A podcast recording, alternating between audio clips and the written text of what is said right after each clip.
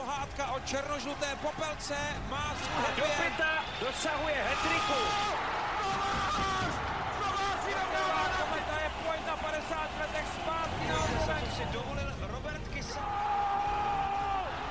Jágr zvedá ruce k nebi. Kristianka dává gol a Plzeň má svůj titul. Pak. Je to doma. Dobrý den, semifinálové série nám dali svou dramatičností a délkou pocit, že už jsme viděli všechno možné, ale to nejdůležitější, finále Extraligy, je před námi. Ohledneme se za souboj Třince s Pardubicemi a Hradce Králové s Vítkovicemi, ale nabídneme také výhled na duel o Masarykův pohár. V čem nadchla semifinále a jak ovlivňuje chování majitelů klubů pověst Extraligy? Posloucháte Hokej bez červené, podcast o českém hokeji se šéf komentátorem ČT Sport Robertem Zárubou. Přejeme vám dobrý den. Nestačil jsem spočítat ani kolikátý máme dneska díl, ani jsem se nepřipravil nějak speciálně po- na scénář, takže dneska v časové tísni, protože tenhle týden je ještě nabitější než normálně v březnu a dubnu, pojedu tak trochu z počítače, z hlavy a z bloku. Ale doufám, že na zajímavosti těch odpovědí to nic neubere. Přejeme vám příjemný poslech. Pokud se nepletu 88. díl, takže dnes na počest Davida Pastrňáka třeba. A David Pastrňák nebo Jakub Petružálek, tak jdeme na to.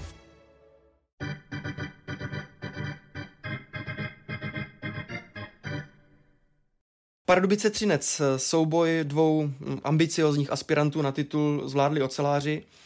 V sedmém eh, zápase vyhráli 2-1 na východě Čech a brankář Ondřej Kacetl chytil necelé tři sekundy před koncem trestné střílení Tomáši Hikovi.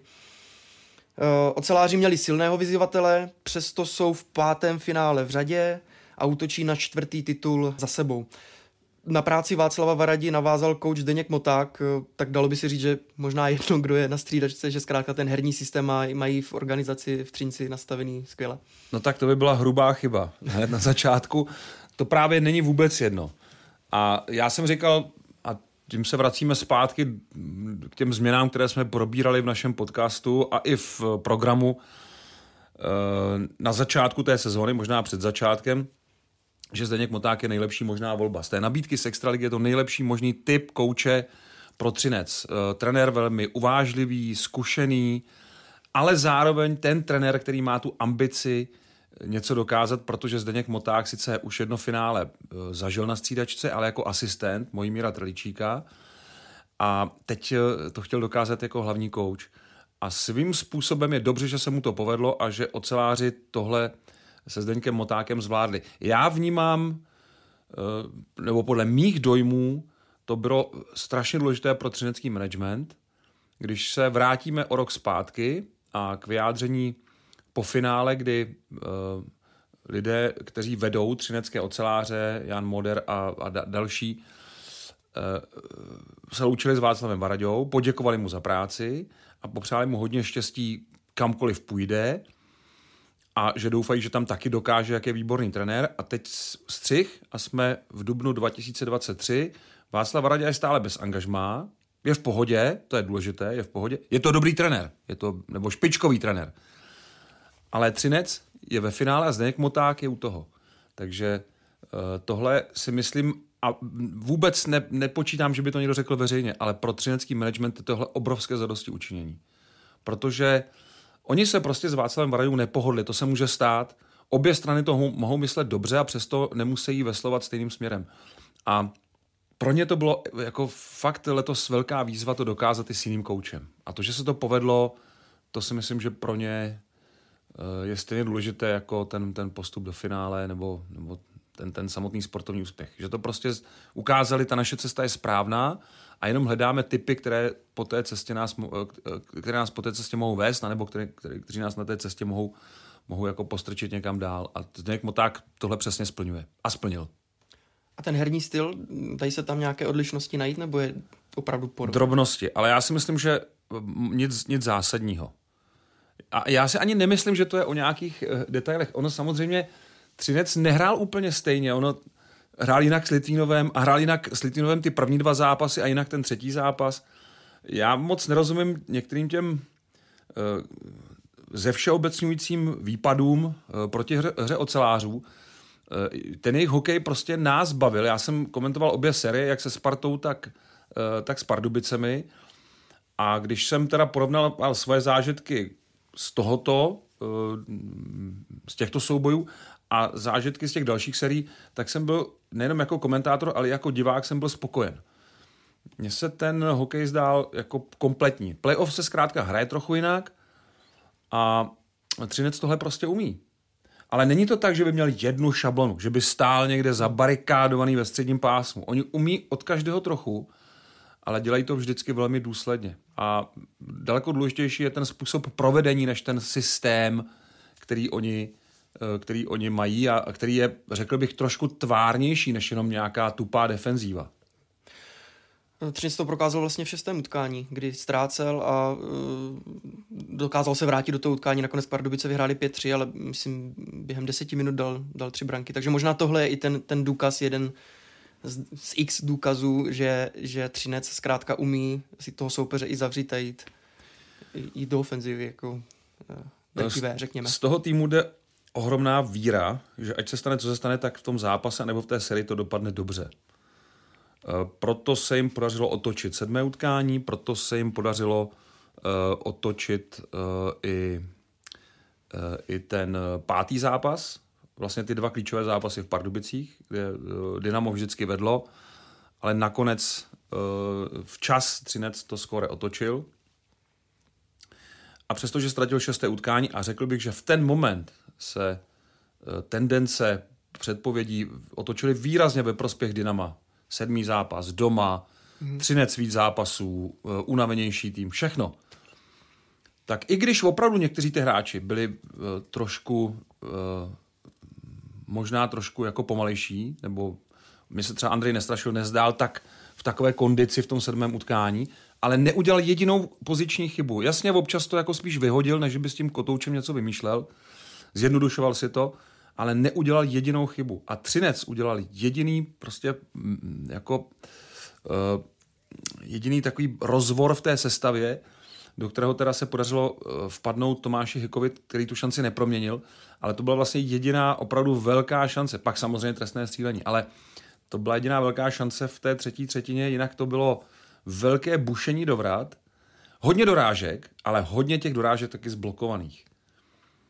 Ale aby to byla čist, čistý souboj eh, střelec versus brankář, to se stalo jenom jednou. Takže uh, ano, Třinec uh, znovu prokázal, a ještě se k tomu dostaneme v mnoha dalších aspektech, že playoff je prostě jeho soutěž.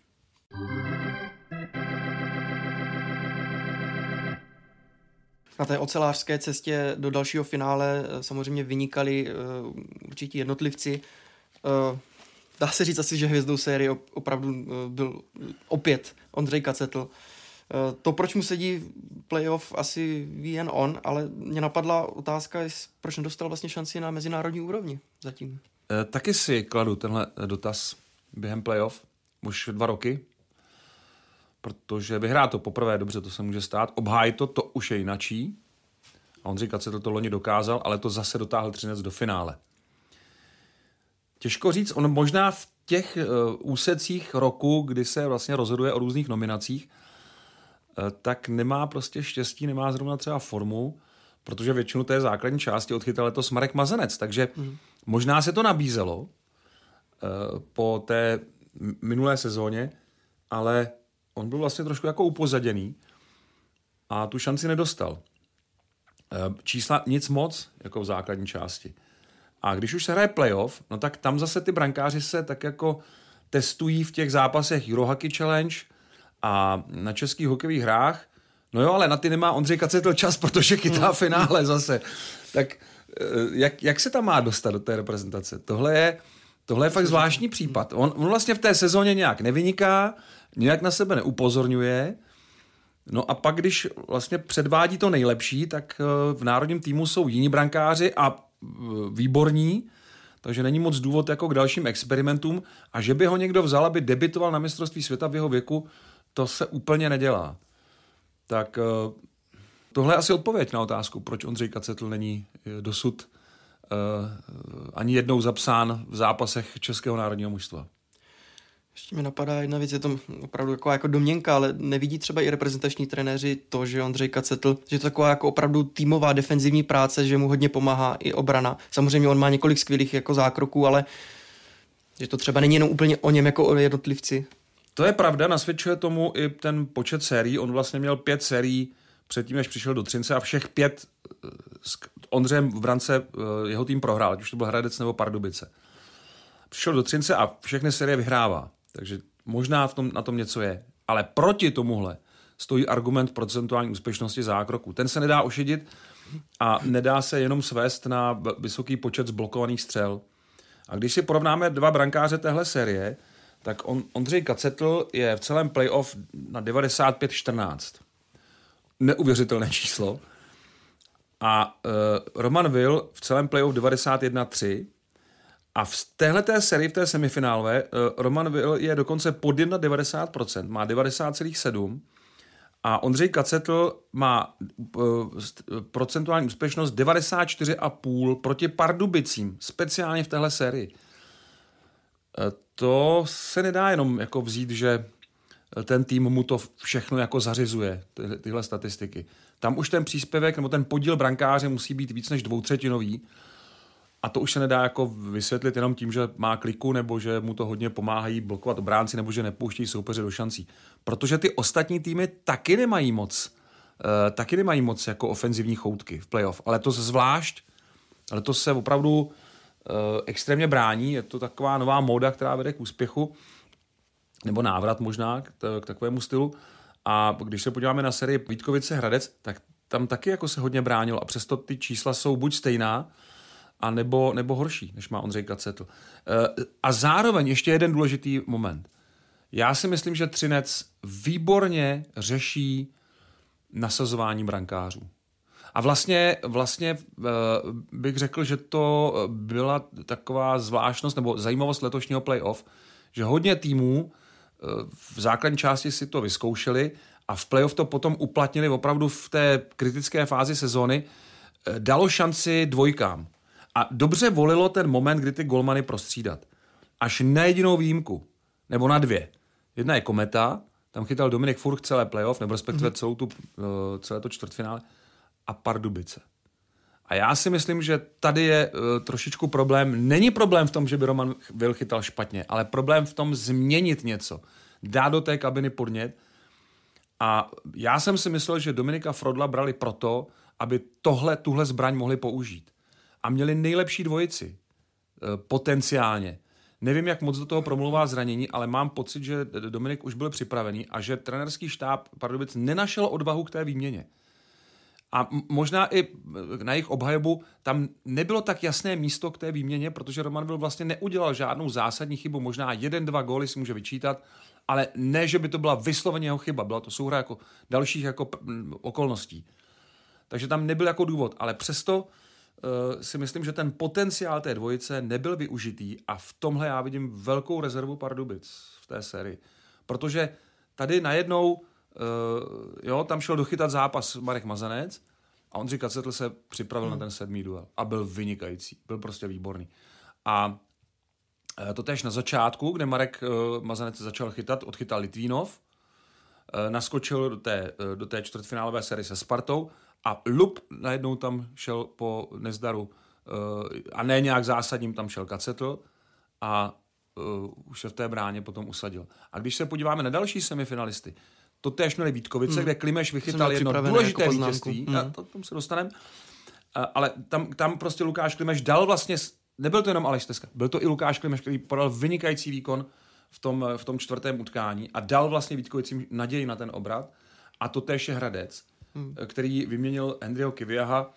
E, tam se spekuluje o nějakých e, jiných důvodech, než je forma a nebo nějaké třenice, to vůbec ne, ale možná nějaké zdravotní problémy, ale každopádně eh, Každopádně Henrik Iviaho určitě by nechodil na střídačku, kdyby nebyl stoprocentně připravený, ale Matěj Machovský ho vlastně přechytal a eh, takže vlastně dvojka eh, převzala tu roli. A to podle mě nejsou tak potenciálně silné dvojice, jako si vlastně získalo, získalo Dynamo před tou sezonu. A v tom playoff to prostě nepoužije tuhle zbraň pro mě jako opravdu nepochopitelný a e, říkám, je tam polehčující okolnost, taky jsem hledal ten moment, kdy, kdy třeba se to nabízelo a neviděl jsem ho nějak výrazně. Přesto ale e, možná někde v té sérii s Olomoucí, nevím, ale ono to je to kliše, vítězná sestava se nemění a brankář, který vyhrává, chytá, to kliše prostě bohužel se nepodařilo překonat nějakou, nějakou uh, odvážnou prostě konstrukcí, že by tam podle plánu šel Dominik Frodl na jeden zápas, třeba proti té Olomouci a ukázalo by se, že to jde, protože v základní části chytal fantasticky. A Roman Will chytal výborně v tom playoff, ale takhle silná dvojice, nevyužitá, vlastně kompletní potenciál, uh, myslím si jeden, jeden z důvodů, proč vlastně to Pardubicím v těch detailech potom nevyšlo třeba. A nemyslím si, že by to byla věc chytání, znovu to radši zdůrazním, ale věc spíš takového podnětu, který by ten tým dostal. Je pravda, že ve světovém hokeji je to častější, například na mistrovství světa v základní skupině se prostřídají brankáři, i během playoff NHL taky... taky Kanada to praktikuje taky, už mm. hodně dlouho. Eh, v NHL trošku se z toho ustoupilo, protože se našli brankáři, kteří jsou schopni to odchytat celé ale v takových uh, dřívějších letech jako ten náhradník prostě věděl, budu chytat třeba zápas číslo 4, ať se stane, co se stane. Mm-hmm. Pak se to třeba trošku změnilo, ale prostě ten golman se do brány dostal, dřív nebo později. A při kvalitách těch brankářů je to opravdu škoda nevyužít. Teď ještě si můžeme dostat eh, k další individualitě eh, Martinu Ružička. Samozřejmě vyrovnal gólový rekord Ondřeje Kratiny v playoff v počtu branek, 59 branek v té samostatné extralize. No, já, já, já ten rekord neuznám. Já mám rád ten historicky přes se dá dopočítat. Tam, kde to nejde, tam samozřejmě beru zavděk těm, tím českým rekordem, ale já mám prostě rád ten rekord, ten historický a tam je Viktor Ujčík ještě Viktor o tři góly vejš, takže, 62. Mhm. takže, takže ještě tři góly prostě, v, ale myslím, že to je poslední věc, kterou Martin Ružička řeší teda. No, každopádně se ukázal opět jako obrovský lídr toho týmu, protože vlastně Petr Vrána taky měl nějakou zdravotní dispozici a on to převzal prakticky celé, za celý, za celý tým. Uh, jaký byl v té sérii? Uh, jak byl důležitý pro Třinec? Uh, byl velmi jistý ve hře. Nestrácel puky ani v obraném pásmu. Zase, tady občas panovala taková legenda, že neumí bránit, jo? že nechodí na oslabení třeba. Uh, co to je neumět bránit? Dobře, pozičně třeba špatně obsadit nebo něco takového, ale na druhou stranu v obětavosti a, a v, takové, tom, v tom pohybu a v, v nasazení, nejenom v útočném, ale v tom vlastním pásmu, si myslím, že šel úplně stejně jako ti ostatní.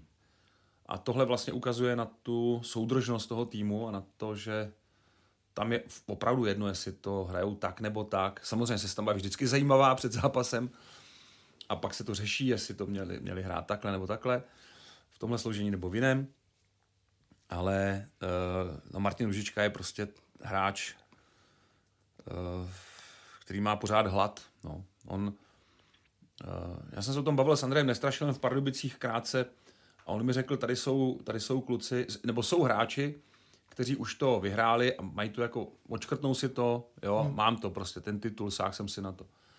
A pak jsou tady hráči v Třinci, kteří uh, si to vyzkoušeli a chtějí to znova. A chtějí to znova a znova. A, a, a mají to jako prostě ultimativní cíl a vůbec jako neřeší cokoliv jako mimo nebo okolo nebo nějaké své, nějaké své osobní věci. Já si taky nemyslím, že v Třinci je všechno úplně ideální. Ani za Václava Varadě to tam úplně jako nebylo vztahově všechno úplně vyhlazené. Ale je tam nějaký cíl a nějaká uh, taková představa o, o společné věci, do které se prostě nesahá a proti které se za žádných okolností nejde. A to si myslím, že tam všichni dodržují a kdo ne, tak, tak dřív nebo později odchází.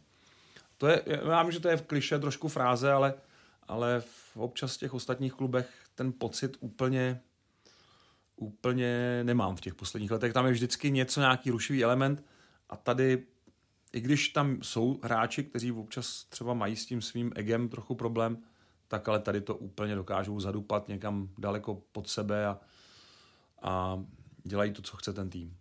Slyšel jste spekulace ohledně Martina Ružičky, ohledně reprezentace? Zajímá se t- trenerský štáb reprezentační o takového hráče, možná tu vítěznou mentalitu by tam taky vlastně přinesl? Mm, to je otázka, no. Martin Ružička je mistr světa z roku 2010 a tehdy to získal ve čtvrtém útoku. Neumím si představit, že bych ho teďka viděl ve hmm. čtvrtém útoku v národním týmu. Ale možná by to dávalo smysl, možná by to třeba zvládnul, ale není to, už, už to není jako jeho styl a myslím si, že toho bude mít po tomhle playoff docela dost. Uh, a je to ale jenom na něm. Jako kdyby řekl, jo, chci, chci se o to pokusit. Má sice hodně málo času, protože mezi finále a mistrovstvím světa jsou ještě české hry a tam uh, Kari Jalonen by ho určitě chtěl vidět. A když si vzpomenu loni, že vlastně Karel Vejmelka přiletěl a nechtělo se mu úplně chytat ve Švédsku ty dva víkendové zápasy, on řekl, tak hele, buď to odchytáš, anebo, nebo prostě to bude jinak, jako, tak, tak uh, taky, taky prostě to podstoupil taky, taky se přizpůsobil, nebo řekl si svoje k tomu, ale nakonec se dohodli teda s trenérem, jak, jak to provedou. A je vidět, že Kari v tomhletom, Kari Lonen v tomhletom není moc nakloněný nějakým úlevám, přestože to není nějaký despota, tak ale zase na druhou stranu trvá na určitých principech. Uh, a je otázka, jak by to, jak by to šlo fyzicky. Ale to, to si musí říct oni dva, trenér a, a uh, hráč a můžeme to zjistit během finálové série, ale teď, teď na to nemám žádný názor, protože nevím, já jsem se na to Martina Ružičky neptal.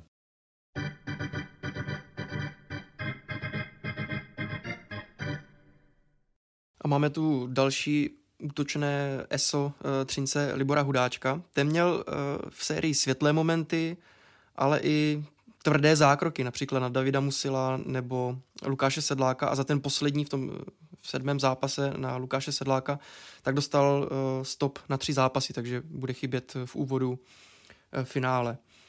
Mm, co říct těmto dvěma tvářím nebo stránkám Libora Hudáčka v finále? Možná mě překvapilo, až jak byl jako tvrdý v některých soubojích, přitom je to technický hráč. Já jsem ten příběh Libora Hudáčka připodobnil k jeho prvnímu vystoupení v českém playoff v roce 2019. Tehdy hrál za Bílé Tigry Liberec a měli jsme to v nějakém předzápasovém programu, myslím si, že před pátým zápasem v Pardubicích. A on tehdy před těmi čtyřmi lety měl velmi pestrou sbírku zážitků. E, rozhodoval tam zápasy, e, ale taky třeba eh, tam měl bitku s Martinem Zaťovičem v semifinále s Kometou a Filip Pešan si málem vytrhnul hlasivky z krku, když ho, ho plísnil za zbytečný crosscheck na konci prvního finále, které hrál Liberec doma s Třincem a prohrával 1-2 a e, Bílí tygři potřebovali nutně nějak sformovat ten závěrečný nápor a hru bez brankáře a do toho Libor Hudáček udělal crosscheck, myslím si, že v útočném pásmu dokonce, takže uh, uh, Filip Pešan ho strašně seřval. A takže taková pestrá sbírka různých zážitků. V dalším utkání už dal Libor Hudáček vítězný gol. Jo? Takže on to okamžitě jako je schopný eh, s tou svojí povahou jako zažehlit.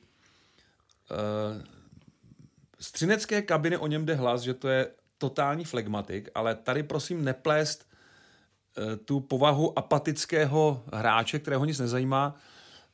Spíš on se nenervuje.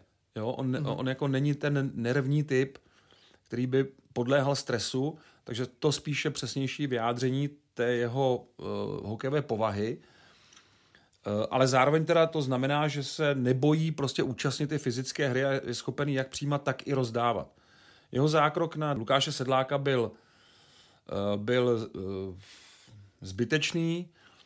Na druhou stranu líbilo se mi vyjádření pardubického útočníka, mm. který řekl, že takhle se to prostě v playoff hraje, že to je tvrdý sport a Neměl k tomu žádné poznámky, nicméně uh, mám i respekt k tomu rozhodnutí. Disciplinární trest je teda krutý, protože takový hráč bude samozřejmě Třinci velmi chybět. V prvních třech zápasech to je opravdu, opravdu těžký trest a uh, ale nechci spochybňovat, nechci se jako uh, pouštět do, do disciplinárky, to je samozřejmě v modě, protože každý přesně ví, kolik by to mělo být zápasů a kolik kolik to jako, nebo že by to vůbec nemělo být trestáno, nebo že já nevím co, tak eh, tohle ne, já mám prostě respekt, eh, někdo to musí prostě posoudit. Eh, můj osobní pocit je, že ten trest je opravdu v té situaci, v jaké jsme teď v playoff, je, je opravdu vyšší než, než normálně, ale z nějakého důvodu tak prostě je. Ostatně na hokej.cz si lze přečíst podrobnější vysvětlení, které dává smysl na druhou stranu, takže takhle to je. No. A je to, je to teda velká ztráta, protože Libor Hubráček je přesně ten typ, který dejme tomu v jednom zápase nic, ale pak je schopen ten zápas totálně sám rozhodnout. A rozhodnout jeden zápas v sérii hrané na čtyři vítězství, to je velký dar. To jako brankáři samozřejmě mají k tomuhle nejblíž, ale pokud má takovýhle dar i útočník, no, tak eh, to, když chybí potom, tak to samozřejmě je potom citelná ztráta. A plynule navážeme na Lukáše Sedláka, který uh, vlastně rozhodl první zápas, semifinále prakticky svým výkonem. Jenže potom v posledních třech zápasech uh, série bez bodu, tak si říkáme si právě ty ataky, třeba ve stylu uh, Libora Hudáčka, znepříjemnili mu jeho hru, Lukáši Sedlákovi. Mně se líbilo, jak nikdo nechtěl mluvit o tom bránění té formace. My jsme o tom začali mluvit na konci čtvrtfinále Třinec Sparta, kde útok Petra Vrány s Kurovským a Nestrašilem chodil cíleně na Řepíka se Sobotkou. E, Michal Řepík o tom mluvil po té sérii, říkal, ne, vůbec, nám to ani, já ani nevím, že to něco takového bylo. E, teď stejné otázky na druhé straně a Zdeněk Moták se tomu vyhnul a pak i, nám, pak i řekl, že vlastně se tomu úmyslně vyhnul té odpovědi přesně. No a po sérii tak jako řekl takovou neutrální formulaci, ale Eh, je pravda, že tenhle tah prostě vyšel a eh, málo kdo u nás používání, používá to mečování útoků, nebo to, řekněme, to nasazování eh, formací proti sobě. A když to někdo udělá, tak zase z druhé strany málo kdo se tomu brání. A je trošku s podivem, že Radim Rulík to nechal být. Pro mě další takový detail, který si myslím, že nefungoval úplně dobře. On tam byl nějaký pokus na začátku druhé třetiny, ale pak se to všechno vrátilo zpátky. Přitom v pátém a sedmém utkání, v kterých Lukáš Sedlák nebodoval, měli Pardubice výhodu e, do střídání, výhodu domácího e, jako střídání. To znamená, že stavili se stavu podle toho, co dá na led soupeř. Mm. Takže si to mohli, to, mohli se tomu vyhnout. Jo. Neudělali to. No a pak si myslím, že ještě jeden důležitý prvek, a to, byl teda, to bylo zranění Davida Čenčaly v šestém zápase, které mělo efekt už na Lukáše Sedláka v, v tom pokračování šestého utkání. A uh, David Čenčela teda pro mě typově trošku ještě klidnější hráč než je Libor Hudáček. Uh, jo, hráč, který je uh, možná ještě techničtější nebo možná ještě jako uh, tvořivější z hlediska souhry, jako těch devět asistencí taky hmm. není náhoda. A najednou ten Lukáš Sedlák je schopen prosadit se jeden na jednoho, je schopen zahrát to sám, ale najednou jako by to prostě neměl tam tu, tu mezihru s tím, s, tím Davidem a s Adamem Musilem, pardon, to prostě nefungovalo, v té první formaci to nešlo. Eh, Adam Musil je výborný hráč, nedoceněný, a, ale potřebuje trošku něco jiného. A ne vystrčit sedmém utkání do první liny a, a, a nahradit eh, Davida Čenčalu. A s Tomášem Hikou tam je hodně rychlosti, ale to, to prostě ten nápad, jako ne, že by to neměli ty hráči, my jsou vůbec ne, ale ten David Čenčela má tolik těch nápadů. Jo? Ti kluci mají jeden, dva za třetinu a on jich má třeba pět, šest, jako ne všechno vyjde samozřejmě, ale hráč, který pořád jako mu naskakují v té hlavě a v těch rukách, to umí provést těma rukama, mu naskakují věci, že eh, prostě člověk kouká, jako jak, jak se to může vůbec jako zrodit. Jako. To, je, eh, to je pořád ještě jako hokejista, který má jako velký potenciál jako z mého pohledu. No a chyběl chyběl, takže uh, to si myslím, že byl další jako vliv na, na, tu, na tu neproduktivitu Lukáše Sedláka ve posledních třech zápasech té série. A předtím teda uh, ano, předtím se tu dařilo. Taky možná proto o tom nikdo moc jako nemluvil, protože Lukáš Sedlák rozhodl hned ten první zápas a uh, prosadil se i ve čtvrtém utkání, tam dal další vítězný gol. Takže možná proto o tom nikdo nemluvil, že jako jo, všechno to je v pořádku, v pohodě, ale stejně si myslím, že ta, že ta protihra, ta obrana té liny, minimálně o, o tom musíte přemýšlet. Minimálně vás to trošku musí rozjet. Furt tam je ten obrovský pavouk Daniel Kurovský, furt tam je Andrej Nestrašil, šikovný, velmi inteligentní, chytrý hráč, pořád tam je uh, buď Petr Vrána nebo Miloš Roman, který to odehrál výborně. Jo, bojovník. To, to prostě není jednoduchý tohleto i, i psychicky jako zvládnout. No a, a pokud vám nepomůže nějaký gol nebo něco, tak to je, eh, potom s takovýmhle koncem. No. Další takový detail, který Třinec zvládl lépe. Tomášika pak vlastně nedal trestné střílení v závěru toho sedmého zápasu, což byla jedna z těch mála šancí, která mohla ještě vrátit Pardubice do hry. Nechci to svádět na tu první formaci. Zmiňovali jsme, že vlastně Čienčala Ježiš, tak to byl, vůbec. byl, byl vlastně zraněný, Ne, ne, ne, ne, to vůbec. Sedláka Kahika, ale spíš se chci zeptat. Eh, Nebylo to závislé na tom produktivita, na Ne. prvním útoku? Ne, já si myslím, že ne. To ne. To, že by to byla kometa minus jeden rok zpátky, to si myslím, že neplatí. Uh, výborně zahrála v tom šestém utkání uh, Zoho formace, mm. Tomáše Zohorny, Lukáš Radil a Robert Kousal, který měl dobrou sérii celkově. Ti hráli velmi dobře. No a zase, když vám line rozhodne jeden nebo dva zápasy, tak to už je zase jako velký příspěvek té sérii. A, a tahle lajna rozhodla jednoznačně ten šestý zápas, vlastně vrátila tu sérii mm. do Pardubic. No a pak zase to chtělo od těch dalších, ale zase v tom týmu uh, nemůžou být čtyři lajny úplně jako všechny orientované na to, že teď musí rozhodnout tahle, ne, když se nedaří, tak zaskočí na... Ne, každý tam má nějakou svoji roli a dělá něco malinko navíc. A myslím si, že tahle série byla tak uh, vyrovnaná a myslím si i hokejově hodnotná proto, že všichni plnili přesně to, co, uh, to, co jako měli a my se tady, nebo já se tady nimrám v detailech, které rozhodly, ale, ale celkově si zasloužili oba dva tu sérii vyhrát a postoupit do finále. Byla to vynikající série, jedno z nejlepších semifinále v historii a strašně moc jako dobrých hokejových momentů eh, nabídla. Byla tohle pro Pardubice a současný tým uh, cená zkušenost? Tím, U- že určitě. ti klíčoví hráči jsou podepsaní na více let, takže Pardubice ještě na tom mohou stavět. Určitě ano. Eh, Mně by se líbilo, kdyby v té čtvrté řadě už eh, se víc prosazovali vlastní hráči. Myslím si, že mm, ten klub jde tímhle směrem konečně. Že už přestali ty nesmyslné nákupy eh, drahých cizinců zvenku, typ eh, Kamara nebo Kosticin. A tohle je správná cesta.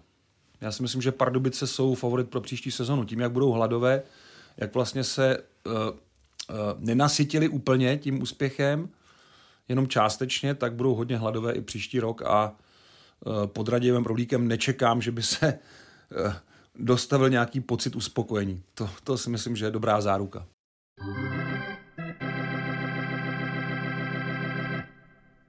Série mezi Vítkovicemi a hradeckým Mountfieldem se zapsala do historie, a to nejen šestým utkáním, které bylo nejdelší v historii extraligového playoff a ukončil ho v čase 138-51 Dominik Lakatoš.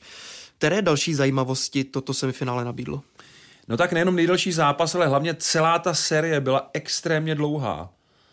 Eh, Dosavadní rekord, eh, my jsme to měli v tabulce, eh, já to jenom připomenu stručně, dosavadní rekord v délce té odehrané, eh, nebo v délce času odehraného v jedné sérii drželo finále Zlín Plzeň 7 hodin 46 minut, nějaké sekundy.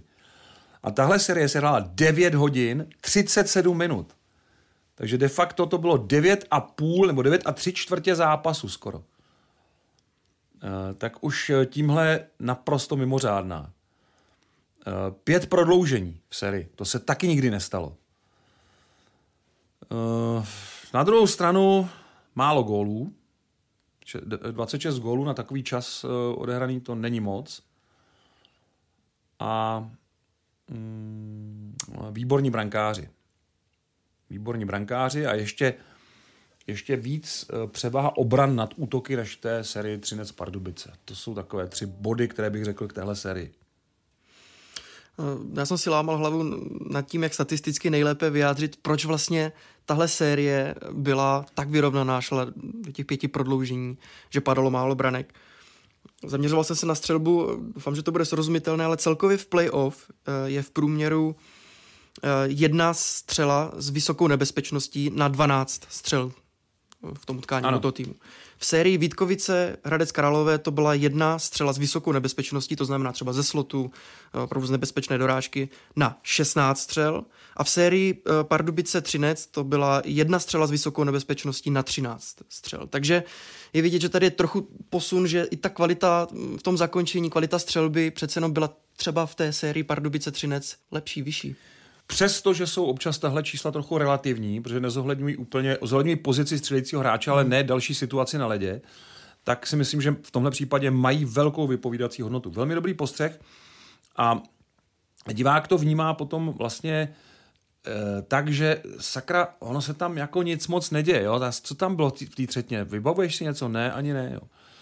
My jsme tam měli kolikrát problémy dát něco jako do souhrnu té třetiny, e, protože se tam opravdu výborně bránilo.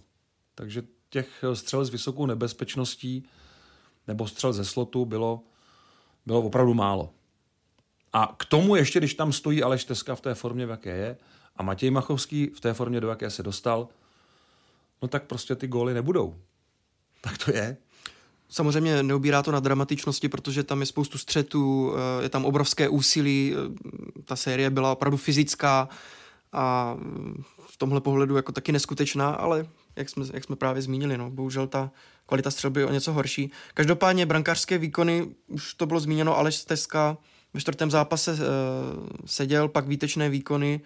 Byla to náročná série jako pro Gormany, uh, i třeba pro Matěje Machovského obecně? Uh, určitě, protože on vlastně to loňské finále uh, ve spartianském dresu odseděl. Teď si tedy konečně proti Třinci zase zachytá. A náročné to je právě proto, že se tam hrálo na málo gólů. Takže ten brankář je pod extrémním tlakem. A když teda tady mluvíme o nebezpečnosti střely, tak v ten moment, kdy se hraje, já nevím, stá desátá minuta, hmm, hmm. tak je každá střela nebezpečná.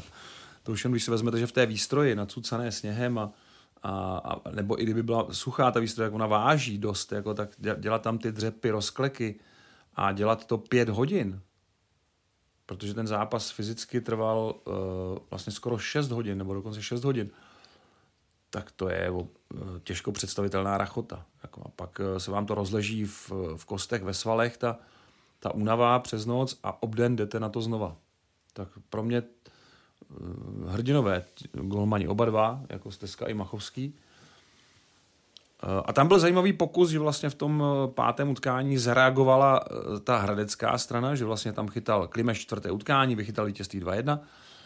A Hradec, Robert Horina, trenér brankářů, myslím si doporučil Henryho Kiviaha, který na to šel. Takže další důkaz, že byl v pořádku už. A Vítkovice vyhráli po druhé, takže se do branky vrátil Machovský. Ale za mě to byl správný tah. V ten moment to byl správný tah. Ulevit Matějovi. Přesně hmm. tak. A já si myslím, že tohle je přesně to, co chybělo třeba Pardubicím. Uh, jak jsem o tom mluvil, že nenašli ten... Tady to taky ne, nedávalo úplně jakoby smysl po všech stránkách, ale jo, uh, Vítkovice prostě tam dali Klimeše na, na třetí utkání a Hradec tam dal Kiviaha po prohrách, pravda, ale dali je tam a jenom na ten jeden zápas, jenom nechali odpočinout i psychicky ty golmany svoje. A proto možná Eh, pak následovali vlastně, oba, oba dva se pak Steska s Machovským setkali v tom rekordním zápase a oba dva byli úplně ve, ve, ve vesmírné formě. Jako to bylo neuvěřitelné, co tam předváděli.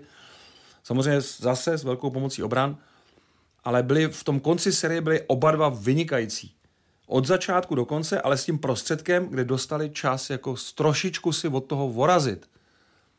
A já si myslím, že tohle je velmi citlivé, skoro Eh, bych řekl, až jako, eh, eh, že to je vlastně taková empatie vůči těm brankářům, že to je velmi jako citlivé vůči nim, že dostanou tu šanci jako se skonzolidovat a připravit na ten konec. A ten byl od nich opravdu famózní.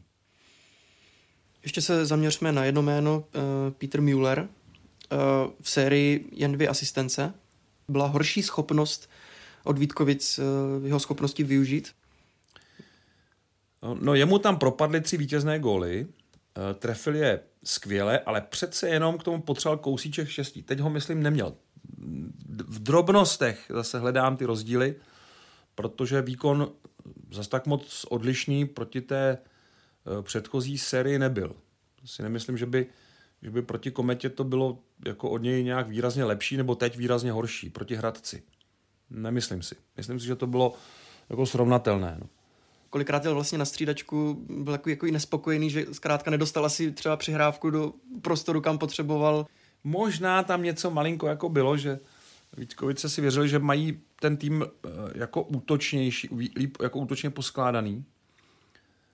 No ale já nevím, no možná jim tam chyběl, přestože Peter Miller taky není žádný jako bouřlivák, ale možná jim tam chyběl ten flegmatik typu Čenčela nebo, nebo Libor Hudáček. Nevím. Nebo lepší centr, nebo respektive uh, Peter Müller uh, vždycky chválí Petra Holíka, který s ním hrával v Brně. Peter Kiriger taky, ta spolupráce byla dobrá, ale možná v tom playoff se to tolik neprojevilo, jak v základní části. No, určitě no, ne, protože uh, určitě ne, i když Vítkovice teda v téhle sérii už dávali goly v přesilovkách a a dali jich šest a z těch sedmi zápasů v pěti využili jako početní převahu a ten poměr přesilovkových gólů mm, není špatný. Jako 6 gólů za 41 minut, to není vůbec špatné. Takže eh, tam si myslím, že ten deficit až tak jako ne, eh, nevnímám. Ale samozřejmě ve spojení s Petrem Holíkem eh, si myslím, že v té kometě to fungovalo líp jo, než, než tady. Tady to bylo takové nárazové. Někdy jo, někdy ne, s tím Petrem Holíkem skoro vždycky. Hmm.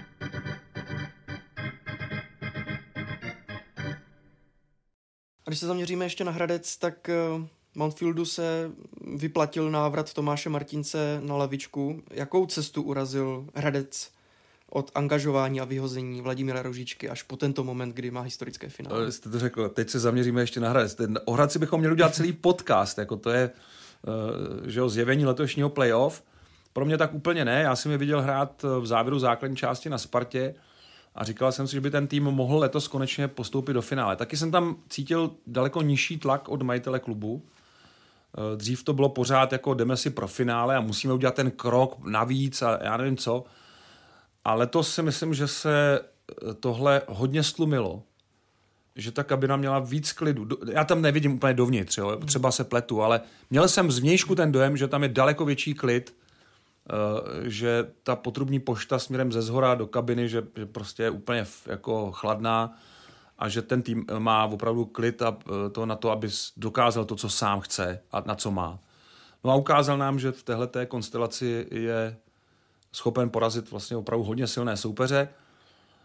Ušel velkou cestu, Kvůli Tomáši Martincovi mám velkou radost, že se mu to povedlo, protože jako bych ji měl kvůli Miloši Holáňovi, protože to jsou dva trenéři, eh, kteří prokázali eh, ve svých kariérách velkou oddanost těm klubům. To je věc, která se dneska už tolik jako nevidí. Tomáš Martinec i po, té, po tom experimentu s Vladimírem Růžičkou, ať to bylo, jak to bylo, zůstal v klubu a když mu to řekli, že to může vzít zpátky, tak se prostě neurazil a vzal to a, a dělal si svoje. Jo. Miloš Holaň taky prošel eh, mnoha peripetiemi, ale nakonec se spojil s tím, co má vlastně nejradši s Vítkovicemi. Eh, velkou roli si myslím, že v tom sehrál i jeho táta, který je vítkovická legenda, že jo, Miloš Holaň, mistr z roku 1981. Takže kvůli těmhle dvěma chlapům já jsem rád, že z tohle semifinále prostě vzešel jako finalista a Tomáš Martinec si to zaslouží za tu práci, kterou tam odvádí. Um, já mám samozřejmě trochu výhrady k tomu, té strategii klubové, jak oni to hodně staví na těch cizincích. Já si myslím, že českému hokeji tohle úplně nepomáhá, ale mám respekt k tomu, že letos jim to vyšlo a e, nebyla to náhoda a byl to zasloužený postup. A dokázali se Vítkovicím vyrovnat a v detailech je vlastně v detailech je předčit. Matěj Machovský chytal tak dobře jako Aleš Teska, e, Grim McCormack, pro mě nejužitečnější hráč téhle série, eh, byl, byl eh, asi teda nakonec nejlepším obráncem eh, vůbec. Tam možná Patrik Koch tím golem v prodloužení by se mu mohl jako postavit, ale jinak Graham McCormack byl u všech důležitých, nebo skoro u všech důležitých momentů téhle série, včetně toho golu v prodloužení, tam je opravdu hodně laxně, ale uh, ale to už tak prostě v tom dlouhém zápase bývá. Uh, Oliver Okuliar, uh, mo, příští potenciální nováček, nebo v téhle sezóně mezi finalisty nováčka sezóny. Na druhé straně Dominik Lakatoš, který tuhle cenu získal v minulosti a udělal obrovský posun uh, ve Vítkovicích. Uh, tak ti se taky jako srovnali. Mm, no a Peter Müller vlastně versus Kevin Klíma, tam si myslím, že to vyhrál právě Kevin Klíma který těch zápasech některých jako byl, byl klíčový. A, a Žolík, když máme kategorii Žolík, tak Patrik Miškář. Mm-hmm. Asi víc, než koho bychom mohli brát v Vítkovicích jako Žolíka. Richard Jarušek, možná, který přišel na poslední chvíli, tak z hlediska produktivity určitě, určitě Patrik Miškář, protože prostě dát ty góly, samozřejmě se říká, to je jedno úplně, kdo to dá, ale někdo je dát musí a, a dal, dal dva vítězné góly za sebou a tu sérii někam nasměroval a pak ještě v tom sedmém zápase skoroval, takže eh, v takových těch, když porovnám ty individuality, tak samozřejmě tam jsou nějaké jako buď, rovn, buď jsou tam rovnítka, nebo spíš ty zobáčky otočené k, jako k Vítkovicím. To znamená, že vlastně o malinko lepší byl Hradec, ale celkově to byla tak vyrovnaná série a samozřejmě zase to kolektivní pojetí jako z, předčí všechno, co jsme tady řekli, protože bez toho to nejde. A v téhle sérii to byl jako hlavní motiv, že opravdu ten, ten, ty týmy stály proti sobě jako dvě bojové jednotky a mm, my tady sice děláme nějaká, nebo já dělám se, pokouším o nějaká individuální srovnání, ale ten fundus, ten základ byl postavený na střetu dvou prostě kolektivů a skvěle semknutých jako kolektivů. Mně právě přijde, že Mountfield eh, taky nastavil uh dobrý, eh, ten správný prostě herní systém v tom smyslu, že se potýkal i se zraněními, jo. se potýkal i se, s Marotkou jo, v kádru, protože chyběli vlastně v průběhu té série Lev, Young, Jergl, Kevin Klima nehrál první. Cingel. Mhm, Cingel. Mm. A vlastně to vůbec nevadilo, jak už jsme zmínili, třeba Patrik Miškář. No, eh, tohle je taky zajímavé na tom postupu Hradce, který překonal řadu rušivých momentů, jak o nich mluvím. Eh, tak tady vlastně takové to hraní, nehraní Radka Smoleňáka, když vám kapitán sedí a nehraje, to je opravdu zvláštní. A s Vladimírem Růžičkou to skončilo vlastně tak, že eh, došlo k totálnímu rozkolu v tom týmu a eh, rozpadu nějaké motivace v playoff, nebo řekněme nějakému oslabení, ne rozpadu, oslabení té motivace v playoff. Ale to vůbec. Uh, takže zase kredit pro Tomáše Martince, že to dokázal jako obhájit před kapitánem, před týmem, a že to nikdo nebral úkorně. Hlavně, že to nebral úkorně Radek Smoleňák, nebo to aspoň nedal najevo, prostě to zkousnul a řekl si, tohle já musím jako pře, překousnout, tohle musím jako přejít, protože důležitější je tady společný cíl, než to je, jestli já si zahraju nebo ne. A teďka je připravený klidně hrát to finále, to, to jako vůbec neznamená, že je jako mimo, jo. taky nevíme, jak na tom je potom zranění a to, jestli je fyzicky OK, ale uh, jako Hradec, eh, řekněme, že překonal mnoha protivenství a dokonce si troufám tvrdit, že tohle playoff pro něj bylo z hlediska přesunu, marotky, mm, i disciplinárních okolností daleko těžší než ta předchozí, v kterých se do finále nedostal, ale letos se mu to povedlo.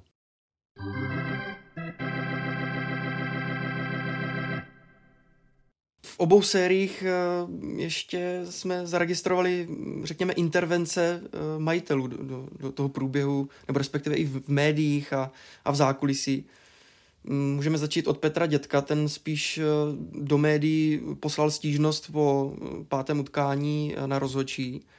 Horší to možná bylo u Aleše Pavlíka, kdy vlastně po druhém utkání série Vítkovic s Hradcem, tak naštívil dokonce rozočí v jejich kabině. Ne, ne, ne, ne, ne.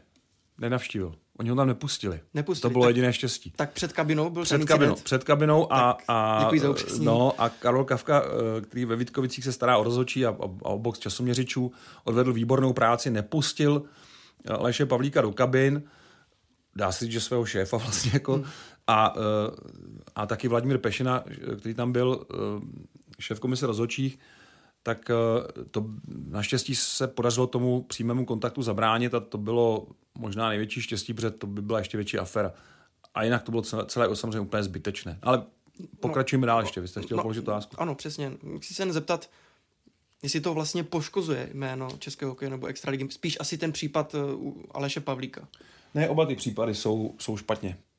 Ten eh, případ Aleše Pavlíka je samozřejmě křiklavější, protože tam došlo k napadení rozhodčích, eh, ne fyzickému, ale eh, slovnímu napadení v chodbě, vulgárnímu a k osočení z uplatkářství. To si myslím, že je jeden z nejtěžších přestupků, kterého se může činovník v extralize dopustit.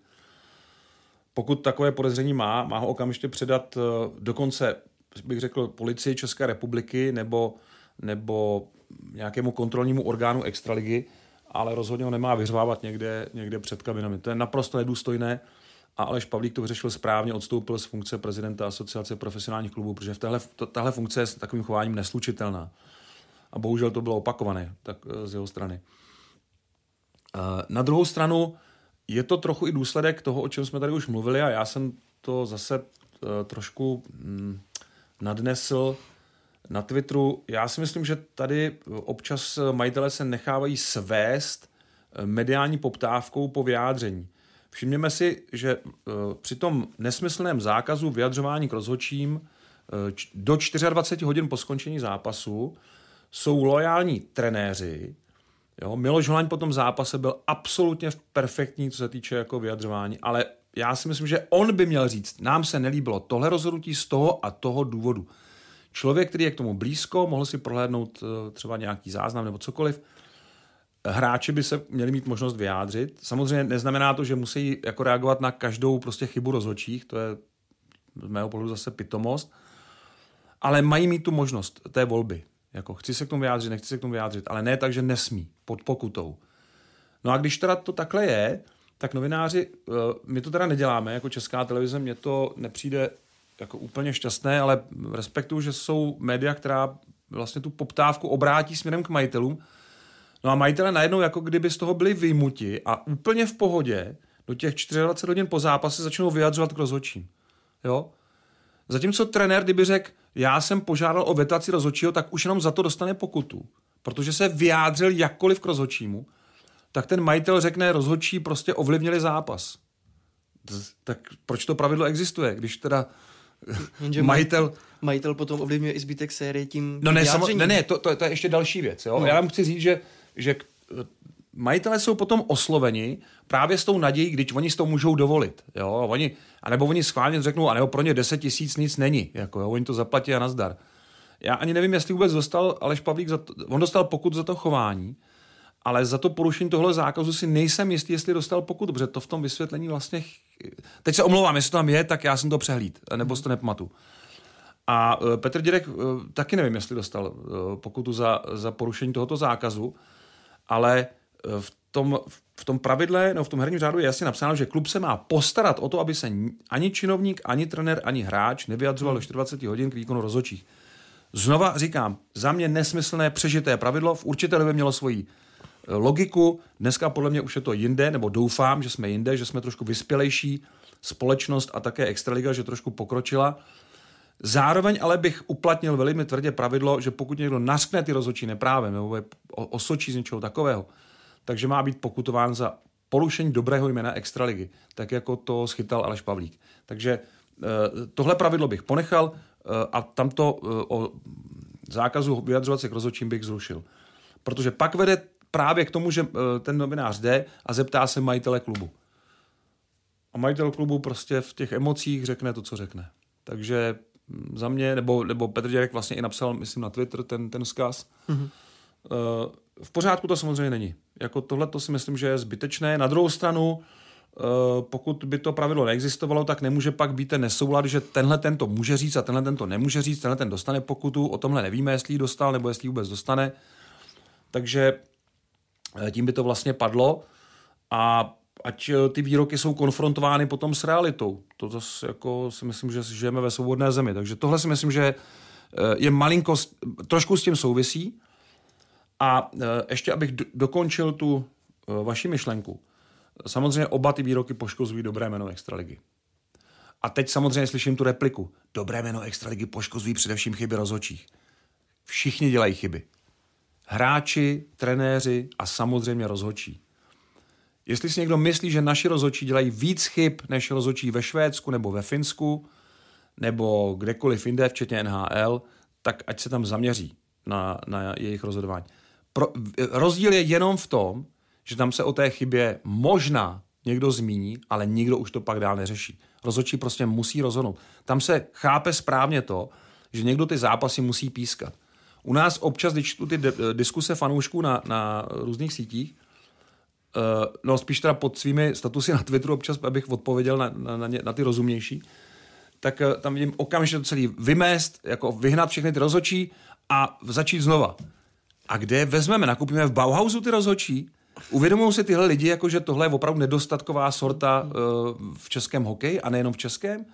Chce někdo dělat práci, kde na vás řve pět tisíc lidí, uráží vás vulgárně, když se spletete, nebo dokonce, když uděláte správné rozhodnutí, ale nelíbí se tomu domácímu hmm. týmu?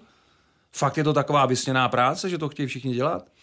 A mě ještě vadí eh, to naivní srovnávání. To znamená, ve druhém zápase se tohle nepísklo a ve čtvrtém zápase se to písklo. Jenomže lidi si neuvědomují, že vlastně druhé utkání mnohdy píská jiný rozočí než to čtvrté a je prostě Uh, takhle, těžké... já, ta, jednoznačně, já nejsem proti popisování chyb rozhodčích. My to děláme, my, my na chyby rozhodčích poukazujeme, ale nevyvozujeme z nich ty závěry, ten rozhodčí ovlivnil nebo hmm. z, z, pokazil nebo cokoliv se k tomu objeví, pokud to není vysloveně, ale opravdu vysloveně jasné. To se může stát. I takový případ je a byl třeba v loňském playoff, ale po každé chybě rozhodčího říkat, jak to ovlivnil, pokazil a já nevím co. Dobrý, tak to nebudeme hrát. Nebo to nebude nikdo pískat. Jo? Jak říkal Martin Hosták v Bully Hokej živě, no tak ať to hraje pět chlapů a ať to nikdo nepíská, ať to rozhodou sami. To je asi tak na té úrovni to uvažování. Takže jestliže majitelé jako jsou schopni tohle napsat nebo tohle vyslovit, tak uh, vlastně si kazí svůj vlastní, kazí svůj vlastní soutěž. Uh, a navíc připomenu, o rozhodčí se už rok starají kluby. Jo, už to není pod svazem. Takže co tím říkají ty kluby? Co tím říkají ty majitele? My vlastně děláme špatnou práci. Jo? Já si to nemyslím. Já si myslím, že, že s rozhodčími už pár let se u nás pracuje na velmi dobré úrovni. A to, že dělají chyby, na tom nic nemění. Rozhodčí vždycky budou dělat chyby. Smysme se s tím a naučme se s těmi chybami Uh, naučme se ty chyby vnímat jako součást té hry, že to prostě k tomu patří a neřešme pořád, že ten rozhodčí úmyslně ten můj tým poškozuje, nebo ten náš tým zase poškozuje. To je uh, bohužel věčné téma, ale velice často i dost jako průhledná výmluva pro nějaký sportovní neúspěch. Uh, a jasně, znova ještě jednou pro jistotu, Všichni děláme chyby. I rozhočí.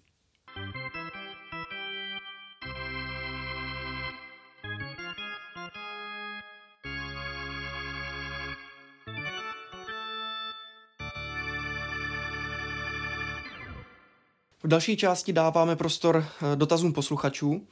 A Matěj Komárek nám zaslal námět na diskuzi ohledně uh, trenerské výzvy. Eh, pravidla uvádí v článku 38 odstavec 2, že bránící tým si může vzít trenérskou výzvu, když se domnívá, že měla být přerušena hra z důvodu události způsobené útočícím týmem v útočném pásmu, ale přerušena nebyla. A Matěj se ptá, uh, zda by to nestálo toto pravidlo za revizi. Ale tak samozřejmě, ale pak, abychom neskoumali úplně každý gol, to pravidlo 38 se stále jako natahuje, o další a další možnosti, kdy si eh, tým může vzít trenérskou výzvu. A eh, teď momentálně stojí ten text tak, že eh, hra může být přerušena kvůli akci útočícího týmu, ale že tu výzvu si může vzít bránící tým. Jo, to znamená, muselo by to být obráceně v tom, v tom, v tom pásmu a pak by to jako, pak by to šlo. To znamená, pokud ty rozhodčí v tom, ten faul na Roberta Říčku neposoudili jako faul, podle mě to byl faul, ale to, to je prostě věc rozhodčích. Nemuseli to vidět, jo, to je zase hmm. se vracíme k těm chybám, může to být i chyba, tak prostě jo, už se to nedá vzít zpátky. Na to právě Matěj Komárek narážel. Jestli to může, jestli to může revidovat, ale kam až zpátky teda budeme? Když se bude hrát 6-minutový úsek, budeme 6 minut točit videem, aby jsme se podívali, jestli tam nebyl náhodou nějaký faul. Ono to musí mít někde nějakou hranici, jo. Tak uh, já nevím, uh, já, já nejsem ten, kdo reviduje pravidla. Mm. Ta, ta trenerská výzva se stále rozšiřuje. Až nakonec to podle mě skončí tak, že se bude moct proskoumat každá, každá, prostě každé porušení pravidel během od zahájení hry až po ten gól. To si myslím, že je nějaká finální verze, ke které dřív nebo později se dospěje s, i s technickým pokrokem, který bude, aby to prostě, aby to zkoumání netrvalo dlouho.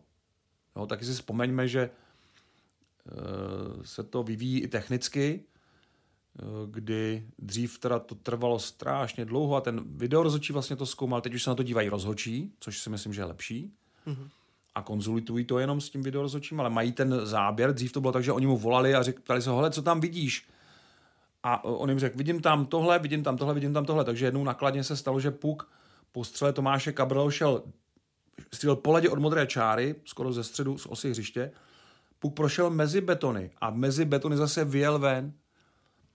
Jasný gol, protože všichni to viděli, ale protože se ten Puk dostal rychle ven, tam ještě nebyla výzva. Hmm. Jako, tak ten rozhodčí se na to jel podívat, volal tomu videorozhodčímu a tomu vrátili ten záznam úplně jinou akci. Takže, a on viděl jenom ten výsek z brankoviště, on neviděl toho Cabrleho, takže hledal a on říkal, hele, ten puk vůbec nebyl v bráně, takže ten gol prostě neuznali. Viděl to celý stadion, viděl to i ten rozhodčí, ale protože se dotázal video rozhodčího a ten mu řekl, hele, puk nepřešel čáru, bohužel, hmm. tak on musel ten gol odvolat. Tak to už se neděje, naštěstí. Uh, ale ta technika tomu hodně jako pomáhá, že to zrychluje, až to bude tak rychle, že uh, Jo, nebo vys gol Andreje Nestrašila v té sérii, kde vlastně byl beton za brankovou čarou. Teď někteří diváci reklamovali ten záběr, že je vlastně, že z toho úhlu té kamery, že ten beton je, že ten beton je před čarou, ne za čarou. Já, já si myslím, že ne teda, ale, ale mm, myslím, že rozhodčí uh, posoudili ten, ten záběr porovnáním bočního a horního záběru, takže um, technika pomáhá, no, ale pořád to pravidlo stojí takhle a jestli ho někdo zreviduje, no jako klidně, ale já nejsem ten, kdo to může ani navrhnout, ani změnit. Snad se dočkáme alespoň uh, trenérské výzvy na offside v budoucnu, tak jak už to je. No, to už jsem říkal víckrát, že podle mě i s tím současným vybavením, že by to dávalo smysl, protože to 95% těch situací by v pohodě uh, to současné zařízení jako bylo schopné jako rozhodnout, zda byl či nebyl.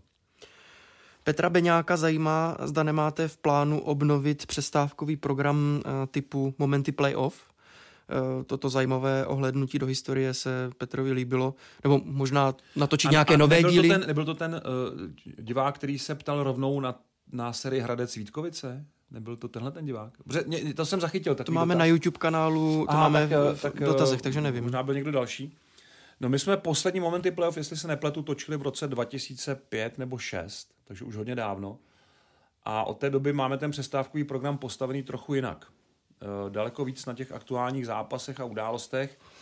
Takže na momenty playoff už není tolik místa jako dřív. Dřív jsme tu vlastně tu přestávku měli naopak e, spíš takhle publicistickou, teď ji máme víc pravodajskou a jde to s dobou. Lidé víc chtějí vědět, co se stalo včera, nejpozději, ale spíš dnes – a e, tyhle návraty do historie jsou pěkné, ale je tady ten aspekt, nevím, jestli mám říct, ale, ale prostě my teďka nejsme v situaci, kdybychom mohli rozjíždět další jako mm, projekty, protože ono to samozřejmě ta výroba něco stojí.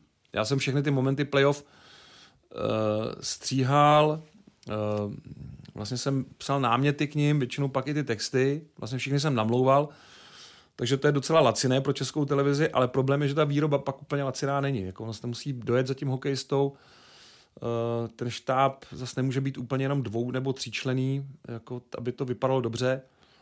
Eh, no a mediální den eh, je tak krátký, že tam se to stihnout nedá, navíc tam je omezený počet hráčů. A třetí důvod, teď my vůbec nevíme, jestli budeme vysílat Extraligu příští rok, takže těžko se v tomhle tom jako okamžiku plánovat uh, návraty k momentům playoff. Ale od toho roku 2006 by, bychom jich našli teda opravdu hodně a stálo by to určitě. Ten projekt by stál za oživení. Ale z důvodu, které jsem popsal, to zatím není na pořadu dne.